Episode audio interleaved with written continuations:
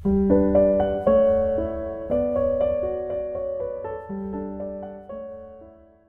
Libro di Cielo, volume 8, 2 settembre 1908. La vera virtù da Dio comincia e in Dio finisce. Vi passo giorni amari per le continue privazioni del benedetto Gesù, onde appena è venuto e mi ha detto, Figlia mia, il segno per conoscere se uno ha vera carità è se ama i poveri, perché se ama i ricchi e a loro si presta, Può essere perché spera o perché ottiene, o perché li simpatizza, o per la nobiltà, per l'ingegno, per il bel dire e anche per timore. Ma se ama i poveri, li aiuta, li sovviene, è perché vede in essi l'immagine di Dio. Quindi non guarda la rozzezza, l'ignoranza, la sgarbatezza, la miseria.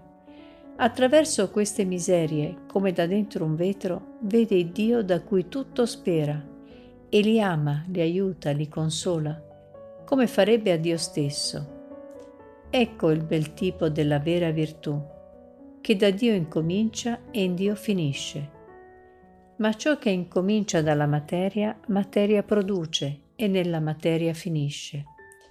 Per quanto pare splendida e virtuosa la carità, non sentendo il tocco divino, né chi la fa né chi la riceve, ambedue restano infastiditi, annoiati e stanchi e si occorre se ne servono per commettere difetti.